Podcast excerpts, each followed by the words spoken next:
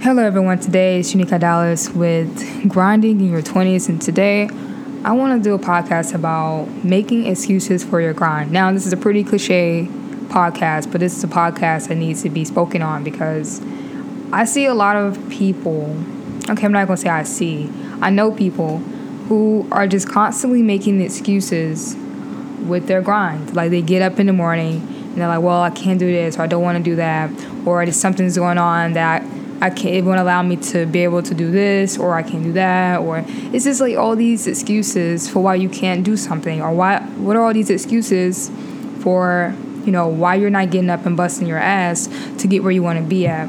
And for me, sometimes I know I do make excuses, but there's no but to it. You just have to do it. Like either you're gonna do it or you're not gonna do it. That's the end result. Now, in my case, I make solutions to those things, and people sometimes just say, "Hey, I don't want to make solutions for my excuses. I just want to continue to make excuses so you can feel comfortable about why you never move or why you, why you never made the next move."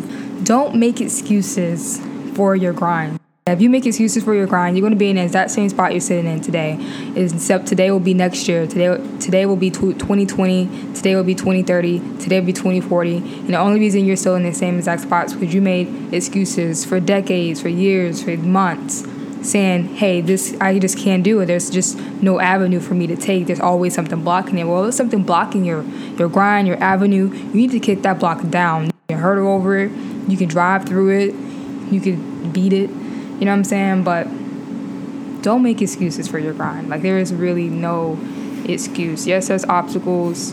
Yes, there's things that may get in your way. Yes, there's things that are just not conducive to your grind, but you just have to do the things. You're gonna have to tough it out. You're gonna have to grit your teeth. And you're just gonna have to get over it, and not necessarily get over it, but get through it. So that is my take. I don't make excuses. Make solutions.